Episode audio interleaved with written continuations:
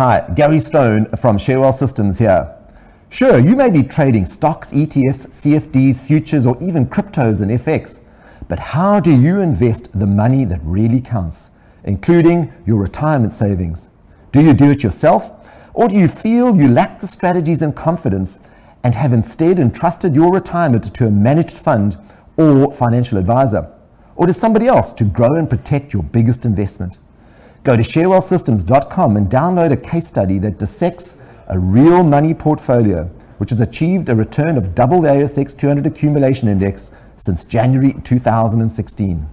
Share Wealth Systems is proudly powering the Spotee Your Call Hour right here on Ticker.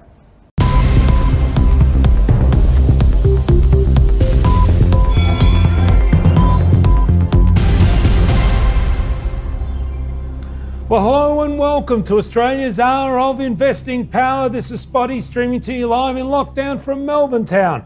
But no amount of being indoors is going to stop us shining the light on shares, and we're going to do so by answering your questions live on air. So, how do you ask your questions? I hear you ask. Well, you can text Dexter. He's waiting for your uh, questions. 0480 079 uh, 089 is that number there.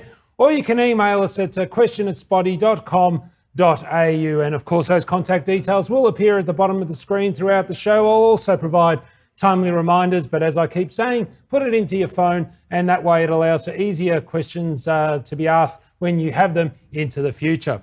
So let's bring in today's chief spotters, starting with me. Yes, that's right. So I'm uh, in what's been a busy uh, and, of course, the last week of reporting season. Fundamental analysts are a little thin on the ground, so given I don't really have a day job, I thought I might as well fill in. So, who am I? Well, I'm the MD of both Spotee and Daylight Financial Group. I've been in this caper now for close to 20 years, most of that with uh, Lincoln Indicators, and uh, I've branched out to follow a real passion to make investing accessible to all, right up and down the wealth accumulation progress chain.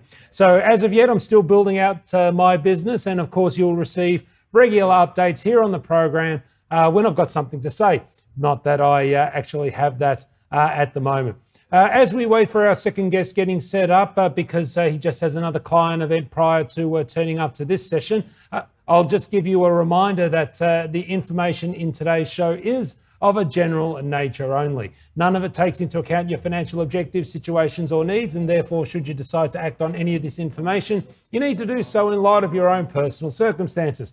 Yes, past performance is no indicator of future performance, as I'm sure you've heard a thousand times over. And remember, if you wish to speak to anyone other than your significant uh, other in life about any of the content in this show today, then you need to do so with an advisor who's licensed to do so. Now, our next guest has joined us. Uh, actually, it's an old mate of mine, and uh, we're going to get a get it on together again, like we used to do many times before over the years. It's David Hunt from the Profit Hunters Group. G'day, David. How are you doing? G'day, Leo. How are you? Good to see yeah, you. Yeah, good. Thanks, mate. Hopefully, I don't drag you down on this. I'm a little rusty. Uh, you know, getting back on the tools after a while is, uh, uh, you know, it brings its own challenges, of course. But uh, uh, let, us learn a little bit about the man who's going to be carrying me for the next hour. Uh, David, tell us a little bit about yourself, your experience, and also, um, you know, the company that you founded all those years ago, Profit Hunters Group, who continues to help heaps of investors today. Yes, well, my background was in corporate treasury. I started off as an economist and uh, then moved into uh, corporate treasury in about 19, uh, 1983, 1982, at the depths of the Depression, and in fact, a recession. It was a terrible time. I got a job and uh, I was so pleased as a kid. Um, I wasn't quite like the kids of you know the last few years, the millennials who believed that $100,000 was the minimum starting point for doing your nails and uh, it was it was really tough then. And then it got tough in the 1990s. Uh, I was uh, responsible for Qantas's management of foreign exchange. I was also a hedger in interest rates for a, a, a company called AusSat, which was Australia's satellite company, which formed the basis for Optus. And then, uh, then after that, I moved into Macquarie Bank, bank proprietary trading. And so I was able to trade anything that I wanted. And during that time, I learned about technical analysis. And I found that economics was okay, but it was historic. I wanted to look forward and look forward where the market was going. So I started to learn technical analysis, the works of W.D. Gann, some esoteric work, uh, Elliott wave.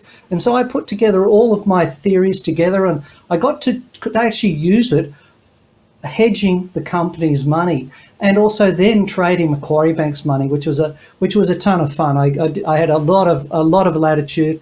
I didn't have to go into the office. I could trade from home because the internet was starting up from there, and I'd I'd sit on sometimes sit. I'd often if I was in the office in Macquarie Bank, 20 Bond Street, I'd go in and sit with the foreign exchange. I get bored with that, and I'd sit in the legal department. Uh, they had I had a desk there, and so it was kind of fun. So I could see what was going on with the, the Hills Motorway and all those sort of big transactions Macquarie Group was doing. Uh, it was it was a great time. Uh, then I moved to funds management, uh, managing a billion dollar, a four billion dollar uh, Treasury bond uh, bond fund, as well as managing the overlays for the exposures to equities. So I'd hedge using the share price index futures. I think the market would be topping and bottoming. I'll use those futures. And uh, so my my background's been fairly diverse. And then what I found was I, would learned enough about technical analysis that I could spot who was good as good as a trader, and actually bring out the best traders in the world. And uh, from there, I learned a lot about short-term trading, long-term trading, trading commodities, trading bonds, uh, trading equities and uh, brought that together in a DEST, which was an educational program. Uh, educational. And then people kept on asking me to put to put my views into the financial review, which I did.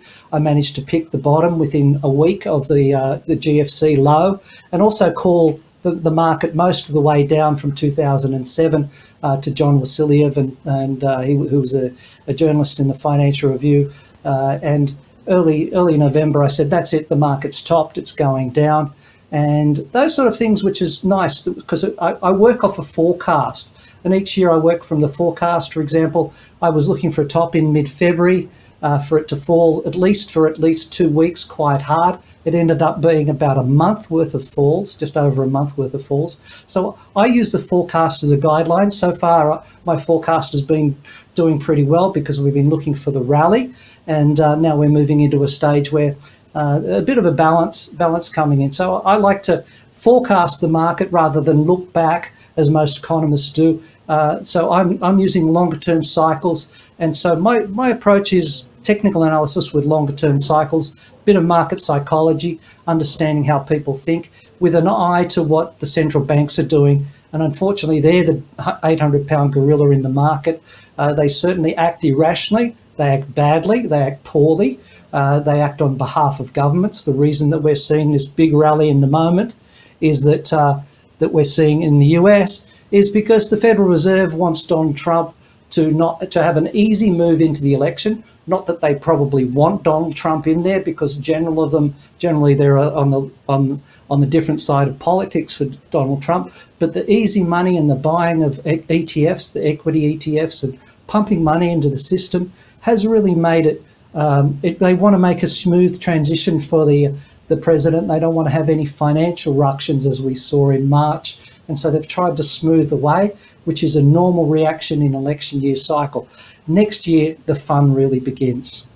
All right, then. And of course, you can stay abreast of uh, all that fun at profithuntersgroup.com.au if you're interested. David will often have various different little specials uh, on the go, so be sure to leave your details there. Uh, for the next hour, Spot is proud to be powered by our sponsor, ShareWealth Systems. And since 1995, ShareWealth Systems have helped investors protect and grow their share portfolio with a rules based investing approach that gives them an edge over others. If you wish to learn more about the team powering our spotlight and how you too can be the tortoise and win the race of investing life, then please go to their website, sharewealthsystems.com, and be sure to read all the relevant information before making any investment decision.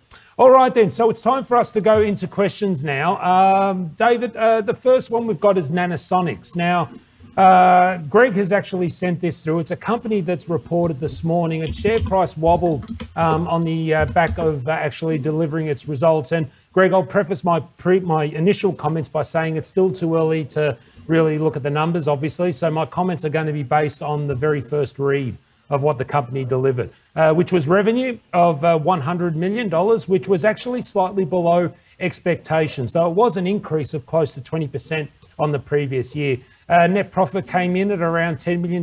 Again, that too was below consensus. And it was actually a decrease in net profit, which was a combination of a number of different reasons, mainly the higher research and development spend that the company is engaged in, as well as limited hospital access. Of course, you've got to remember these sort of medtech business, which Nanosonics is. For those that don't know, actually, Nanosonics, uh, their main product is what is called Trophon. It's a disinfectant tool, and obviously, suffice to say, it's a tool that's been in pretty um, strong demand, and the market was expecting a very strong result because of that. But ultimately, you can only sell when the hospitals are open to take your product in, and we learned that that's the that it's been difficult for them to do that, particularly in the US, uh, which is where the majority um, of their uh, sales come from in the North America region. Now, so far this financial year, the trend has continued. That is the slower sale rate, which is probably why you've seen the sharp sell off in the price today. Uh, and, you know, their distributor, GE Healthcare, um, is also expected to reduce their purchases accordingly. So GE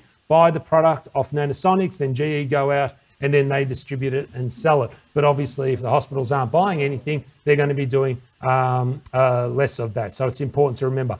The good news is they're making a bucket load of cash um, at the moment. Um, and their consumables is still doing well. They're the replacement bits relating to the machine. So that was also a good thing.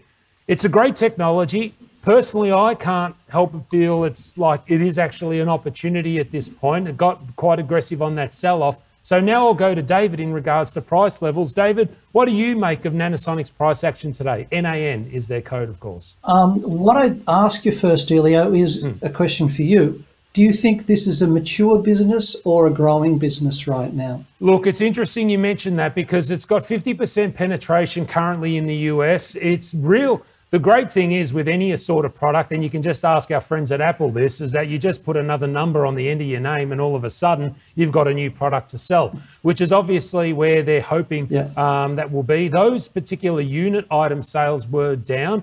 They're looking to expand a lot into Europe um, and the Middle East. That's their next major growth engine. Notwithstanding, they should be able to still achieve some growth into North America as well. Are they an afterpay where there's absolute blue sky? No, they're not. They're a proven technology. They've got a footprint yeah. um, in hospitals, uh, particularly in the US, but they're looking to expand that in other places around the world. So that's their growth engine. But yeah, are they, you know, that sort of um, silly nosebleed type of growth stock? No, they're not.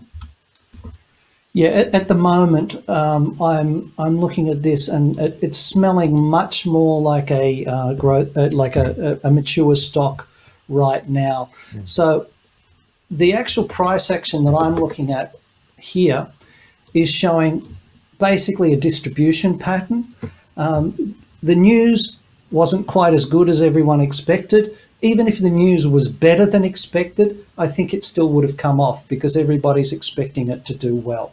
So yeah. my problem with this stock is it's starting to show signs of maturity and distribution. So looking down towards $5.31, uh, I don't think it's going to pop much out of the range of the $4 area, below $4, which it panicked down towards back in uh, March this year. So I, I, think you find it will spend a, a fair bit of time moving sideways uh, to down maybe up to $7 and down to $5.30. Certainly no deeper than $4. As you say, it's mature, mature. With 50% penetration in its business area, then it's going to start getting some competition in what it's doing. Uh, and, you know, it, it doesn't take much to dislodge that. So I'd say it's a mature business with low up low upside potential, but probably, as you say, making some cash, you get some dividends. Sounds as if it's in the US, so you're not going to get much franking if if if, if um, what I'm hearing is correct. Uh, so I'd kind of I'd kind of be happy to sit, sit down and buy some at five dollars and thirty cents as an investor with a stop loss below five bucks. Mm-hmm. Uh, if it di- disappears down five dollars, I'd sit there again at four dollars. Uh, on the weekly charts, we're seeing what I call an, a death rattle it's not quite the death rattle that I want to see, but a close below $5.80 is a disturbing thing for Nanosonics shareholders, and I'd then be looking to $5.47 short term and $5.31 in the longer term. At the moment, it's kind of dazed, confused, lazy. Management's probably getting a little bit lazy, I would say. I'd say I don't know how the management are, but I'd say they've been around for a while. They might need a bit of a kick in the bottom because they're starting to to, to reap the benefits of what they've of the efforts they've put in before. So they're getting a bit fat and lazy, and that's a mature business to me. So I wouldn't be looking for it to well, shoot the lights out. Yeah, well, Greg wasn't lazy. He took some of the uh, uh, that price drop today and uh, snapped some up. But obviously, those price levels will be something now that he'll be watching moving forward. So thank you, David, and thank you, oh, Greg, you for your question. Um, oh, sorry, did, David. Did you get a report on him buying today, Elio? Did you? Sorry, what was that? Did you get a, a report on him buying today? Did you? When uh, yes, I did. Yes. Yeah, he did say he snapped up some. Yeah, he snapped some up on the uh, pullback. And okay. yes, as you know, Spotee viewers are smarter than yep. the average bear, David. So uh, good news uh, there, hopefully. Look, let's go to the next question. It comes from Peter. It's a question he's asked before, but obviously it's front of mind because he keeps raising it. So we best answer it, David. Uh, WiseTech, WTC, uh, well known logistics software um, seller. Look, they obviously released their results and uh, their share price popped on the back of that. Let's start with the bads in regards to what it was there. And I don't know, look, when I looked at it, margins were squeezed, though, you know, when you've got a gross margin of 80% and an operating margin of 23%, I think giving 1 or 2% and leaving that on the table, that's not going to really hurt anyone. So, look, they're, they're, absolutely, you know, running the margins on this really, really well. Um, you know, the it's it's interesting that the price run up now means that most analysts across the board have actually got it as a hold now rather than the buy. And of course, you are paying through the nose for this stock. You've got an EV to sales of 17 times and a forecast PE of 100. Now, to give you some context, Afterpay is on a forecast EV to sales of something like 24. So it's almost at Afterpay type of levels, although, well, still a way off, but obviously it gives you an idea as that you're playing the odds to be part of this. Obviously, it's linked to global trade, which so far has held up okay.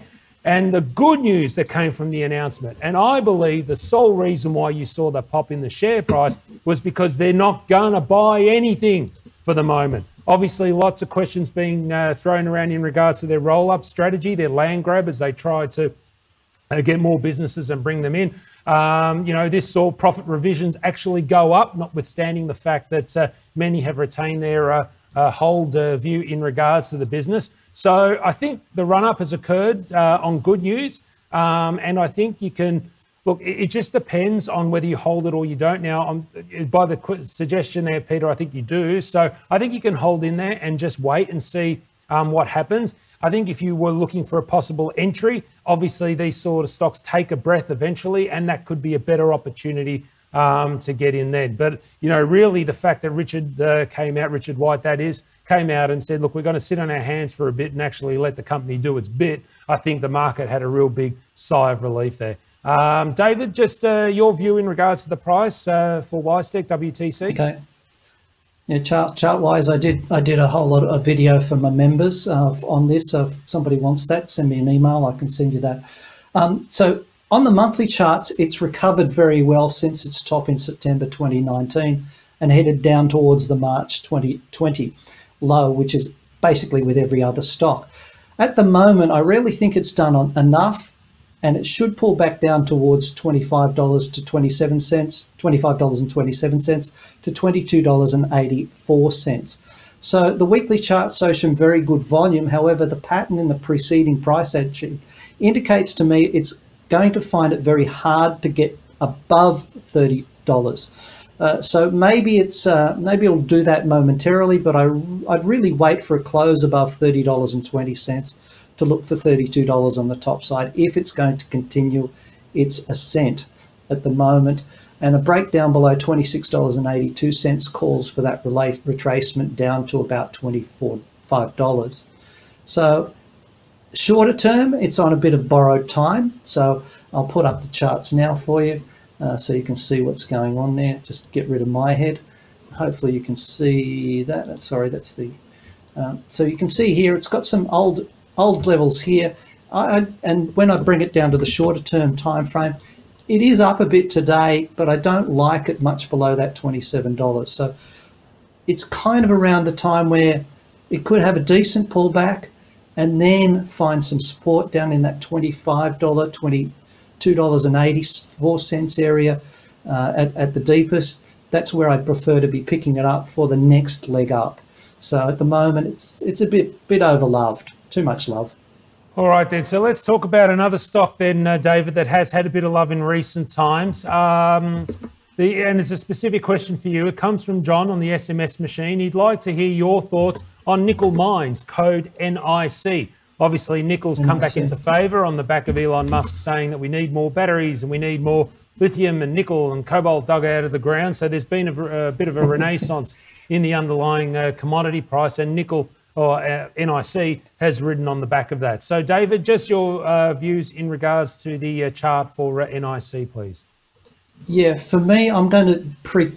Uh, I'm going to um, have a look more at. Oh, there we go. Um, just when I'm relying on something, doesn't turn up. Um, I look at. Uh, I look for my commodity traders. I have a section for my commodity traders where we do um, where we I actually put on trades for commodity trades and hedges. So I uh, people involved in hedging program, and so I look at nickel every every day for my uh, commodity traders. And so when I look at the nickel chart, I see a good bull. I, I was setting targets at fourteen thousand four hundred in the London nickel market for about two months. It got there, turned around a little bit, and then blew through it. So nickel is strong. They talk about they want to find green nickel. Now, I don't quite understand what green nickel means. Maybe the production of it, maybe the extraction of it is quite toxic. So, um, what I what I what I hear from uh, Elon Musk, Musk is he's finding it hard to get green nickel. Nickel mines is a great chart at the moment. It is looking a little bit like the Rio chart, where it had a, a couple of highs just up here. Uh, if you can put put me on there, that would be good. Can you see my charts at the moment? Am I, um, so what we're seeing here on my charts here is that, that we're getting a top at 28 cents, a top at 22 cents. And Rio did this, and it hasn't really gone that well compared to its friends. Um, it led the charge, but Nickel Mines probably tops out around about that 70 cents area and then has a breather and a decent pullback down to about 50 cents before going higher. So I like it longer term. I'm finding it a little, maybe it's got a little bit more upside on, on the top side, but I wouldn't like to see it break below 61 cents on, on this. Uh, otherwise, you'll, you'll end up with a 52 cent print or a 50, 43 cent print. And I'd prefer to be buying down there at the moment uh, for, for nickel mine. So if you're in it, Oh yeah, and you, can see the daily chart here. Uh, it, it's uh, had a little bit of a, a, problem. It's now into support. As traders, you could have a, a quick a quick punt looking for a 68 cents uh, 68 cents target with a stop loss below about 63 cents. But as, a, as an investor, uh, I'd be a bit cautious and be looking at ways to ease out, take a little bit of profit on those new push to new highs. Okay, thank you, David. The next question comes from Craig. He says, Hi, guys. I'd love to know your thoughts on GetSwift, code GSW. Notice its earnings seriously don't compare to the share price. Comments. Now, obviously, uh, I don't know how old you are, Craig, but I remember GetSwift pretty well. For those who don't know, it's a software as a service well, delivery management automi- uh, automation. So basically, if you've got a warehouse that allows you to automate the process of getting it off the shelf, bringing it through, and then distributing it out. Now, the reason why I know this is because it has a little bit of history. It floated back in 2016 at 20 cents and it actually got to $4 uh, by December 2017.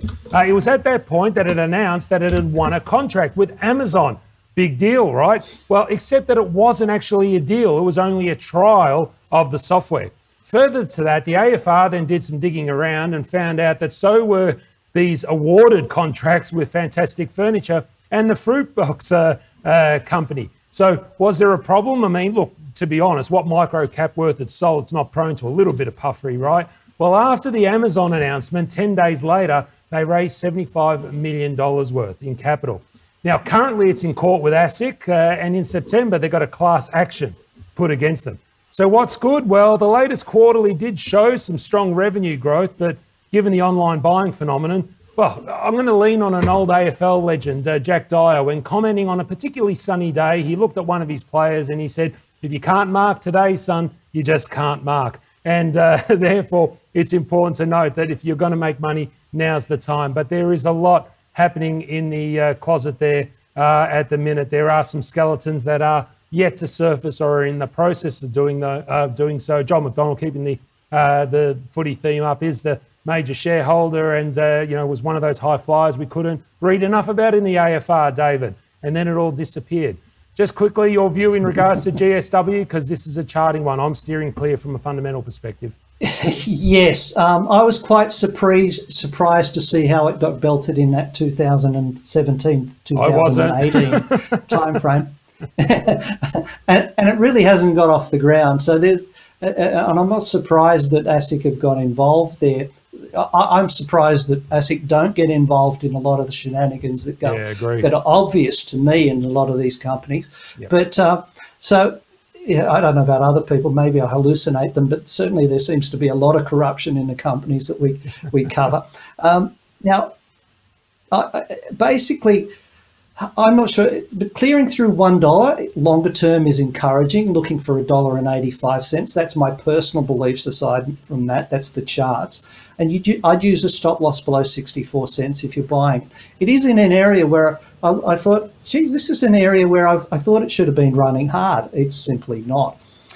Uh, if it fails to get above one dollar, which is what I expect, look for a support around about fifty cents, which would be used to ha- useful to have a nibble at with a stop loss below 43 cents. Um, the weekly charts are basically showing us nothing, and I'll just put those up right now uh, so we can all see them. And where's my weekly charts here? And uh, there we go. Um, on the weekly charts, if you can flash to the, the weekly charts, um, they're showing us nothing. And at the moment, look for 47 cents or 40 cents, that sort of area it, it is a little bit uh, subdued, if you know what I mean. There's, it's falling all over itself in the wrong way. It needs to clear through 90 cents on the on the uh, on the weekly charts. On the daily charts, we can see again uh, down towards 60 cents or 53 cents. There's just not a lot in it. I wouldn't like to see it break 70 cents. So if you're holding it, 70 cents is your stop loss you may get a reaction back up to 78 cents as a trader, and you know that kind of be a bit a bit fun to play with, but only for a couple of days. So um, not not something to not something to jump on board and fall in love with on GetSwift, in my opinion. All right, then, David. Quick uh, question from uh, Lucas, actually, who asks, and he's obviously a client of yours because he's asked the question in the format you like. Uh, he says he'd like to know about um, uh, NIB Health, the code is NHF, and he's got after it uh, long MTLT, which of course means he is long the stock and he's looking at a medium to long term perspective in regards to uh, NIB, code NHF. So take it away, David. Well, he's actually nailed it with my format, hasn't he? Really? Mm, yeah, he okay, that reported yesterday or the day before, I believe. This is the wonderful thing about reporting season. The good ones report early and look out for Friday and Monday where people have to fess up to some sins. So NIB, I think it didn't have a great uh, a great report down. Was it forty percent on profit, if, mm. if I remember correctly? Um, so four dollars and twelve cents is kind of an area. Given that it's reported and hasn't been beaten up, I don't mind it down to four dollars and twelve cents, maybe four dollars. I'm happy happy to give it a give it a bit of a go down there.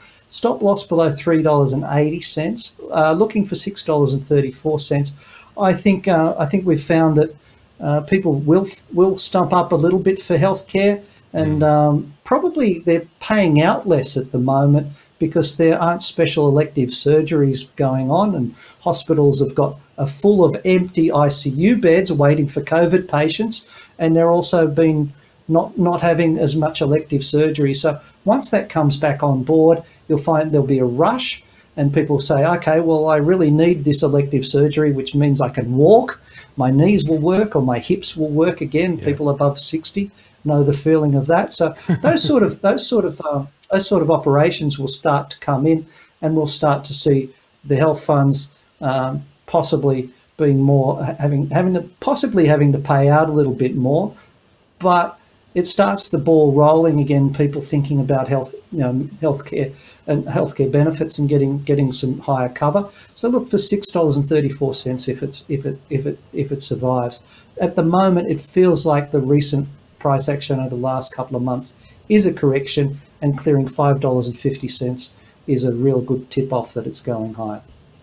All right, then. Thank you for that, David. Well, that brings us to the halfway mark, folks, which of course means we have our first See the Light section, to which we'll be tapping David now for two stocks that he's got on his radar that, you know, yes, obviously we know that share prices can go up and down, and therefore we need to go and do our own research in regards to uh, whether these stocks align with our tolerance to risk and whether they meet our own personal investment objectives. Although David's had a pretty uh, strong track record in regards uh, to this, particularly that nice little bounce in Qantas, which was uh, quite interesting when he called it way back when. But uh, David, what two stocks would you like to bring on everyone's uh, radar that we can go and uh, see the light on and do our own research to determine whether they're right for us? The two stocks, one is uh, BOE, mm-hmm. which is Boss Resources. Boss Resources. This is uranium stock. I mentioned this previously. It's been not disappointing us. It's not not disappointing me. I'm holding it. Uh, you can see the uranium stock, uranium price, which I covered in the commodities area. You can see the uranium swap price has actually been falling. But when we look at BOE, this is a strong little puppy and is looking for higher higher levels. I think when we when I first I first recommended it, it was either in the four cents, four and a half cents area to five cents area. I did a couple of times when we started with Spotee, um, and so I like this longer term. I still, I'll still maintaining the rage on that one. It's mm-hmm. working nicely in my portfolio. The issue is it's getting close to the 8.7 cents area. So if you did take up some, you might want to take a little bit of profit and raise your stop loss up to around about six cents on this. The second one is a stock called CDM, Cadence mm-hmm. Capital. Cadence, yep. And it's it's it, I've been looking at it for a while. I haven't got into this. I haven't made it a profit hunter group trade as a BOE is, but 81 cents is really the target area on this one, and we're seeing a bit of a bit of a burst of buying. Uh, and, and it's just nudging into that overhead resistance. If it can start getting through that overhead resistance, then it's on its way to 81 cents. If it can get through 85 cents, then we're looking at $1.11. It's it's better than I would have thought for a what's basically an investment company, I believe, Cadence Capital. And so there's something about this that, that really is encouraging. The monthly charts are good. The issue is that there's been a big downtrend and it's actually just in the process of being killed. The bear's being killed on this at the moment. Um, so if it gets to 81 cents, uh, I wouldn't buy a lot of. I wouldn't buy a lot uh, before it gets to 81 cents. Maybe have a bit of a nibble. Uh, if it breaks 85 cents, aggressively buy looking for one dollar and 11 cents. Have a stop loss below 60 cents.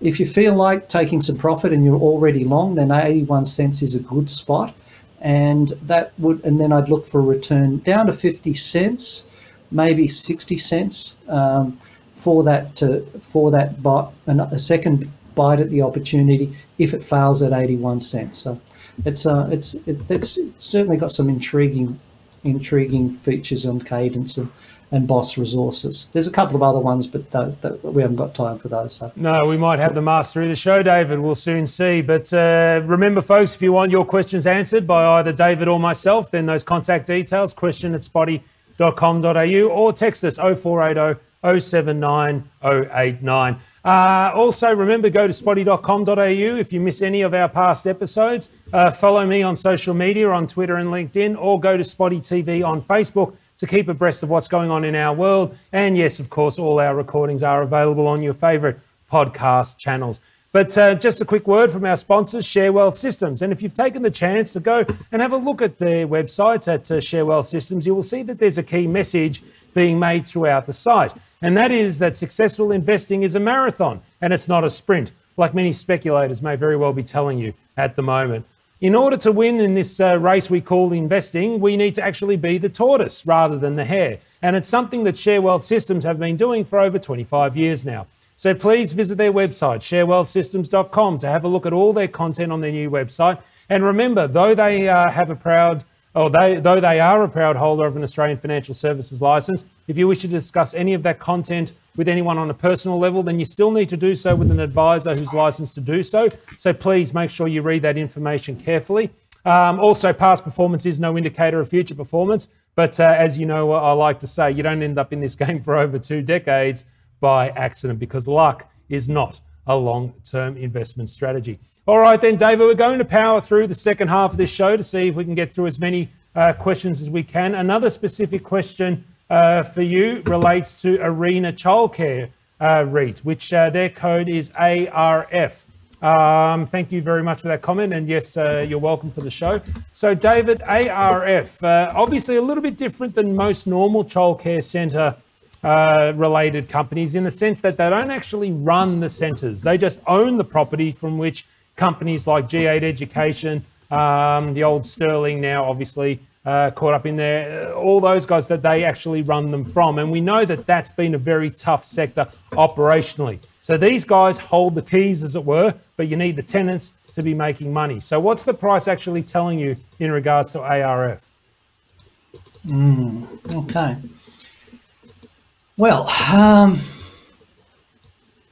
it's in a big correction after the big shock from $3.40 down to $1.20. Usually, this can take a year or so to work out. So, it's not going above $3.40. It's not going below $1.20 because obviously it's lucky enough to own property which will be uh, of good value no, no matter uh, who, the, um, who, who is running Australia in the next two years or so. So I'd say it's going to be confused and ranging for quite some time. You'd look to pick it up down around the $1.70. Uh, look to tip it out around about $2.45 to $2, sorry, $2.65, not $2.45. Um, and maybe it gets up to $3. I won't give it a lot of, um, I won't give it a lot of uh, credence or a lot of lot of lot of cash. It's something to play within the ranges. Topside has come up on the weekly charts to be at that $2.80 area. Uh, that's that's uh, on here. So up, up around that $2.80 area, it's probably the best target I can give. Uh, it's getting close to the $2.65, so I don't expect a lot out of this, although some of the things on the weekly charts are okay. If you're long, if you own it on the weekly charts, have a stop loss at $2.10. Okay, Peter and Greg ask about Tyro Payments. Their code is TYR. Now, for those that don't know, they're a payment processing and small business lender uh, provider. Look, they, they just released their result quite recently, and you know it was pleasing. I mean, you got to remember these guys sell point of sale devices. Uh, they're very much reliant on retail and then they uh, on-sell other auxiliary uh, processes and products to them, like the lending side of the business. Um, they've also got a few other things uh, uh coming uh, in that pipeline. So, the, notwithstanding the world here in Australia, particularly here in Victoria, shut down for the last uh, quarter, you know, they grew their number of merchants by some 11%, and actually transaction values were up some 15%. Um, also, they were able to increase their loan originations, I think, by around 15%. So, generally, when you look at it, it's actually pretty good, particularly when you consider that the Victorian business makes up about 23% um, of all their uh, revenues. Now, they are looking to have some new service offerings coming online shortly, starting with their e commerce business, which, well, actually, they launched that in March, I should say. They should, they already have that out there. Uh, and then there's their Tyro Connect, which is currently in pilot or beta phase, which basically allows them to connect multiple different types of apps that a lot of you know retailers and hospitality businesses use and actually connect it to the one point of sale device so they're really trying to control that whole of life when it comes to uh, uh, their customers uh, look now enterprise value to revenue is actually quite reasonable it's around 6% and as i alluded to afterpay at the lofty nosebleed of 24 means you're not paying that much in order for it what do you have to be worried about? Well, obviously, COVID uh, has halted growth, and you can see that in their annual pre- uh, presentation. I think they had it, um, their data up until February, and then they had their data including the March through to June uh, period, which is obviously something to be worried about. And of course, you know, these little spot fires that keep ap- appearing in New South Wales, which keeps, you know, everyone on edge, could obviously hinder an ongoing nice flow. And of course, we haven't seen the banks start knocking on the doors of a lot of these companies as of yet, asking for their loans to repaid, so be repaid. So that'll be interesting to see what happened because the loan book has actually been really sluggish, and that's not surprising given the current environment. So therefore, they've got a little bit of a headroom to go there. In fact, actually, I think if I saw correctly, the amount of deposits they have is actually double the size of their loan book, which is really unusual for an institution like this. So, in summary, I think it's a good, actually, a good business, and price levels are actually, uh, you know, the, you're not paying over the odds with the stock, which is good. You'd expect that. So, price levels are probably what's key. David, can you provide some guidance in regards to um, where you might want to set your stops if uh, Peter and Gary, or Greg, sorry, were brave enough to take a position? I, am glad to hear that they're entering into the world of the internet and, uh, and actually apps and they're agglomerating because my history was I used to help out my ex wife who had a medical clinic in Phillip Island and I, I was a finance, I, I had to do the finance guy. Of course, it was pro bono stuff for her. but, um, and Tyro caused me a hell of a lot of problems. So you mentioned the word Tyro, and I start to get angry because it right. used to blow up all the time on on us. So, so um, and then I'd get this call in the middle of a webinar to advising my clients says, "Can you come down and help because the thing's blown up?" So, yeah. so, so, uh, so I'm glad it is putting itself together. What what goes through my mind there is companies in Victoria actually don't need loans anymore. They've got Daniel Andrews and his special loans where he shut down all of the businesses. So that's maybe why Tyro is building up cash because those companies don't need the money anymore because they just go, hey, Dan, you've hurt me. You've kicked my legs out. You've hit me in the guts. You've cut my nuts off. You punched me in the eye. Can I have some money? And Dan goes, oh, yeah, how much?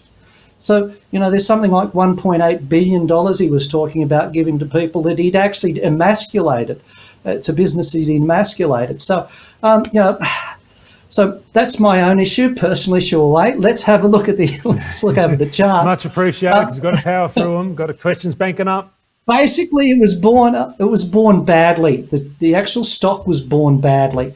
So what it, what that means is it was floated in early January 2020 and then got pulverized shortly after birth as a newly floated IPO and uh, it only just returned to the highs of a couple of months ago and then it's faded off. So the volume on the rally was not good I don't recommend this stock unless you are selling it towards four dollars or buying it down towards one dollar and twenty cents on the on the monthly charts. The weekly charts give us two dollars and twenty seven cents to about two dollars to about two dollars as a potential ch- target. So at the moment, I'd worry about it later after it's fallen. On the daily charts, and I'll pull pull that up. Um, I'll just grab the, ch- the chart up there so you can have a squeeze at what I'm looking at. Um, so on the daily charts, this is the weeklies at first. So on the daily charts, we can see a, a, a rally up towards $3.44 to $3.54 would be perfectly okay. I get worried on, about it below $3.10. If you are thinking of buying a break above $3.30, have a stop loss below $3.10. Look for $3.44 and $3.54. But in the longer run, I don't really trust it. Um, that you know there are other people like I think eWay is also very good at this uh, electronic payment system uh, things, and it can do retail as well as uh, uh as well as online. So you know they're not they're not they're not uh, new, uh, they're not greenfields at the moment. No. There's a lot of competitors out there. Yeah, it's a very very competitive space actually, and it's something that you do need to be aware of. Speaking of uh, competition, that'll be uh, related to the next company we cover. Just in preparation, David, HYD will be the next code I ask you about. But for now, a uh, question came from Philip, uh, who asked about uh, Connexion Telematics. Now, their code is CXZ, and it's, uh, as the name suggests, it's involved in telematics, which, for those that don't know, is a technology whereby you get a little unit and you stick it to the inside of your um, engine bay and basically, it keeps sh- shooting out via GPS and the like, all this data through back to home base. which tells you, you know, how fast you're going, um, whether you're braking too hard, uh, you know, whether you're uh, instead of delivering your products to XYZ place, you're out, you know, uh, putting some money on the dish lickers out in Cranbourne. Whatever the case may be, it's used by fleet managers and truck owners, you know, those who own those uh, mass vehicles out there, to monitor the behaviour of their drivers. And the idea being, of course, that uh, you give them feedback and you say, well, hey, look, if you actually you know, don't hit the brakes as hard at the traffic light, you're actually going to extend the life of our tyres. Now, we're not talking about the stuff you see at Bob Jane's. We're talking massive wheels, which cost a hell of a lot of money to change on these trucks, and therefore it adds straight to bottom line if you get your drivers engaged in better uh, driving behaviour. So it's it's quite a good uh, technology. The good thing about the company is that it was profitable. Uh, and uh, we and that last update we saw was a big jump, actually over 100%. It actually has an agreement in place with General Motors, GM, uh, which it's always had, but they've actually changed the billing model uh, to now be, uh, again, software as a service, which is recurring revenue, which is really what all these IT companies um, are all about. You'll see that someone wanted a big chunk of this business because that spike in liquidity was not just your mum and dad investor, I dare suggest, or your Robin Hoods.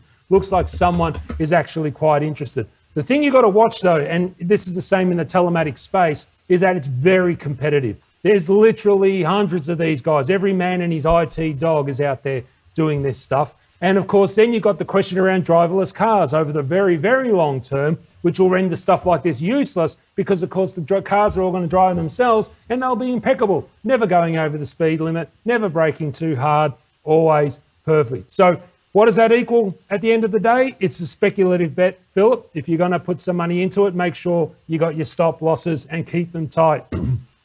David, Hydrix Limited, HYD, very speculative stock, Christopher notes, and he's waiting for the hype to die down a little bit and therefore would like to know when might be the right time to take a small position in this stock. So HYD is their uh, code, please, David. And uh, I assume he's looking okay. at short term. Yeah. Uh, okay. Okay. So um, yeah, just as just as on that last one, connection, very liquid, only a small, yep. a small, very tiny, tiny bit of your your capital should be involved in that sort of company. So I agree with you earlier. Um, so after a big volume breakout, it's wiped out all of the highs, previous highs, a long base, and it's been coming back down after after uh, basically doing really well in August and generally settled back down to the old tops. So it's gone up, it's come back down to the old tops. So this is a place to have a look, a time and a place to have a look at this stock. And I'm glad you asked. Um, basically, I'd be looking to buy somewhere between 35 cents and 39 cents in the medium term, and uh, with a stop loss below 30 cents. So it's normally done what it does on after a big run up. And basically, um, I don't mind buying it around about the 35 cents area with a tight stop and uh, what's called an LPHR. I call that a, an LPHR. And if you if you want to have a look at profithunters.com.au, look up David Speak, and that will explain it in a lot more d- detail. If it breaks down below that 30, uh, that 30 cents on the shorter term and 25 cents on the medium term, I'm looking down towards as low as 11 to 12 cents. On the flip side, I'll, I'll put up the charts now for you, uh, if I can get this working for you. Um, on, the, on the flip side, um, a, get, a break above that 54 cents area, uh, even 52 cents is good for 64 cents. Usually after this big move up, we see a lot of confusion and you can see that trading on the daily charts. It's kind of been up and it's gone, wow, everyone's gotten making some money. And then everyone's thought, well, maybe I should take some profit. And so it's in confused states. So I don't mind it down to 36 cents. A break above that 52 to 54 cents is good, looking for 64 cents.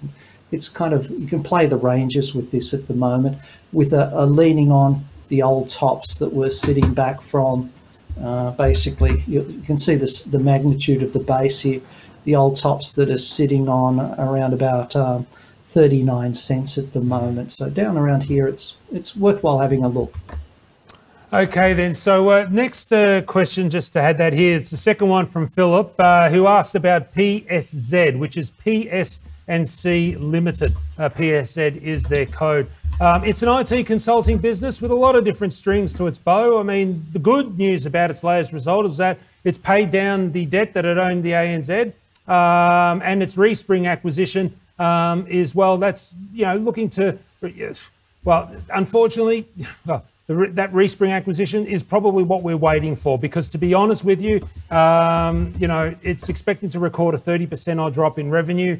It's not really a scalable business and it's trading in, uh, in very tough conditions. So um, it is all going to be um, about the Respring acquisition. That's the, the hope you're hanging on in regards to this. It is a speculative bet. Again, uh, Philip, make sure you got your stop losses in place. And for your other companies, we'll cover them in future shows as well. Uh, question on the text machine, uh, end of the show. But remember, folks, in future, um, 0480 079 089 is the uh, number you want to text us uh, to get your questions through. Uh, medical developments, code MVP, uh, the little green whistle uh, uh, manufacturer that helps in managing pain and trauma situations. But of course, its technology is now going out a lot more broader than that and looking at other applications as well. No one doubts the veracity and strength of its technology. In fact, it's been a stock that, you know, in the past I covered and, and did so quite successfully. The stock had a very good run, although since then it's really tapered off somewhat, and you can really see it symptomatic in the chart at the minute. If you look at what the analysts are saying, all of them pretty much have them as buys, which generally typically means that it's one of those stocks that's just trailing off the cliff. And analysts still acknowledge that it's good, but they sort of shrug their shoulders when they see it pull back um, as it has. The unfortunate reality of this stock is that you've always had to pay through the nose for it. And, you know, at the moment, it's still not achieving that dynamic growth that would justify that per se. I mean, we're talking about just having a little look at my screen here forecast PEs of in the hundreds, which is not great. Even an EBIT, EV to EBITDA model uh, currently sitting at around 70, which, you know, relative to the type of growth they've been able to achieve, has been a little bit disappointing. So, David, MVP, I don't think there's anyone that argues um, the technology works. It's a great little business. So we're going to have to lean on you here in regards to that price chart. What do you think? Uh, what sort of guidance uh, are you able to provide? Anonymous, unfortunately, didn't leave their name when it comes to MVP. That's all right. Okay, um, I was lucky enough that I was asked that yesterday by one of my Profit Hunter Group Gold members. So, so what I can do is I can show you what I answered yesterday. Um, that was at 1250, 1252 yesterday. So I said basically it's not likable in the medium term, but if it's down at $5, give it a whirl longer term with a stop loss at $4.75 and hope for $8. There is a medium term target of $5.39 on the downside. Now, often this doesn't change that much, um, and from day to day on the medium term and longer term. So that's why my investors start to look at that, and the traders might ignore that. So today's price action, this week's price action, don't doesn't change that. Uh, I'm I'm pretty well in accordance with you. I might revise that buying area down to four dollars and five cents. I wouldn't be giving it a, lo- a lot of thought unless it closed above six dollars and fifty cents. Really, it's um, it's it's it's something to it's something to wait for till it comes to you into a bargain area. So that's my that's my take on it. Pretty much the same as yours, Elio. Thank you, David. Uh, Sharina, who asked about Asia, the ETF. Uh, tuned into yesterday's episode. It was actually one of our stocks to see the light on, and that was covered quite extensively. So tune in there, uh, Sharina, and you'll be able to see what our view was in regards to that, which is a great lead into my uh, stocks to see the light on. Again, relative to your own personal risk objectives and investment objective, you need to consider these. Uh, given you took Boss Resources from me, David, I'll go with another another uh, uranium miner. Let's throw out. I so know, you're taking my tips now, Elio. This is exciting. no, no, no. Actually, wrote about it in the AFR a very long time ago, David. So I'll, uh, I'll call that one. But Lotus Resources, let's talk about that one. Um, a spin off from Paladin. It owns 65% interest um, in the Kayelekera project in Malawi. The other 20% is owned by a joint venture partner and 15% by the Malawi government. Uh, now, it's uh, they're a proven producer. Uh, the estimated cost is around 49 million to get it up and running again, but everyone's hoping that it will be uh, cheaper than that. Uh, there are exploration tenements as well that are, and you know, you've got a very supportive government, obviously very keen to see this company uh, succeed. There's been limited exploration actually in the past 20 years in the area, with uh, quite a few radiometric anomalies actually being identified, which bodes exceptionally well for extensions on the existing resource. Now, activity at the mine was suspended in 2014, brought into care and maintenance, as they call it. But the, the process has been uh, started to get it up and running again as uranium prices have actually uh, rebounded uh, quite a bit. Now, unfortunately, the completion of that date uh, is still a bit uncertain on the back of uh, COVID disruptions. But once uh, completed and once the study is done, it's expected that production will recommence shortly thereafter. Therefore, the business is leveraged to what uranium prices do, so watch that. But that's a good little low cost producer that should get online pretty quickly. The other is a company that announced today, Spirit Telecom. It's also been covered on this program before. The code is ST1. They released their results today and they were very good. Uh, revenue for the year up 100%, underlying EBITDA up something like 88%. Uh, percent. And the pleasing thing is that so far this year it has started really strongly. We've seen uh, revenue growth, or revenues expected to come in at 80 million if they continue at this current run rate, which is a significant jump on last year. Uh, balance sheet, they got capital because they've just had a uh, raising um, quite recently to fund their uh, ambitious growth plans. Uh, you know, generally transactional value, it's going up through the roof in regards to its activity and it's doing quite well. And they've got an advertising campaign to uh, hit Melbourne, Sydney, and Brisbane uh, over the next coming quarters. And they've got a strong pipeline of acquisitions. So they're doing exactly what they told us, which is something you want to see. The price hasn't jumped on the back of that. It's just reaffirmed the belief that investors have had in it. And therefore, ST1 is a stock to see the light on, folks. Well, that's all we have time for, everyone, today. So I just want to say thank you to my good mate David Hunt from the Profit Hunters Group for your contribution this afternoon. Thank you, thank you very much. Thank you.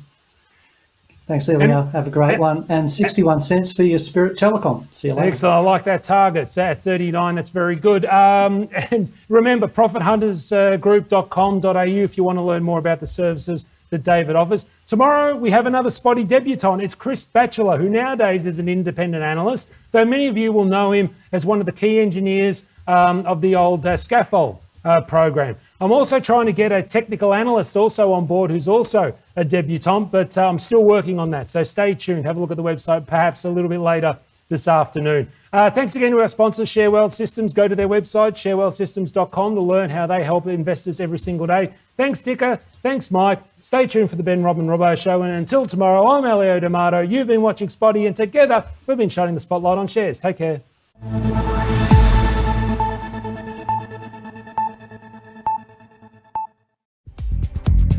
Stream us live on the Ticker app, Apple TV, Facebook, Twitter, YouTube, and tickertv.com.au. Ticker, streaming news now.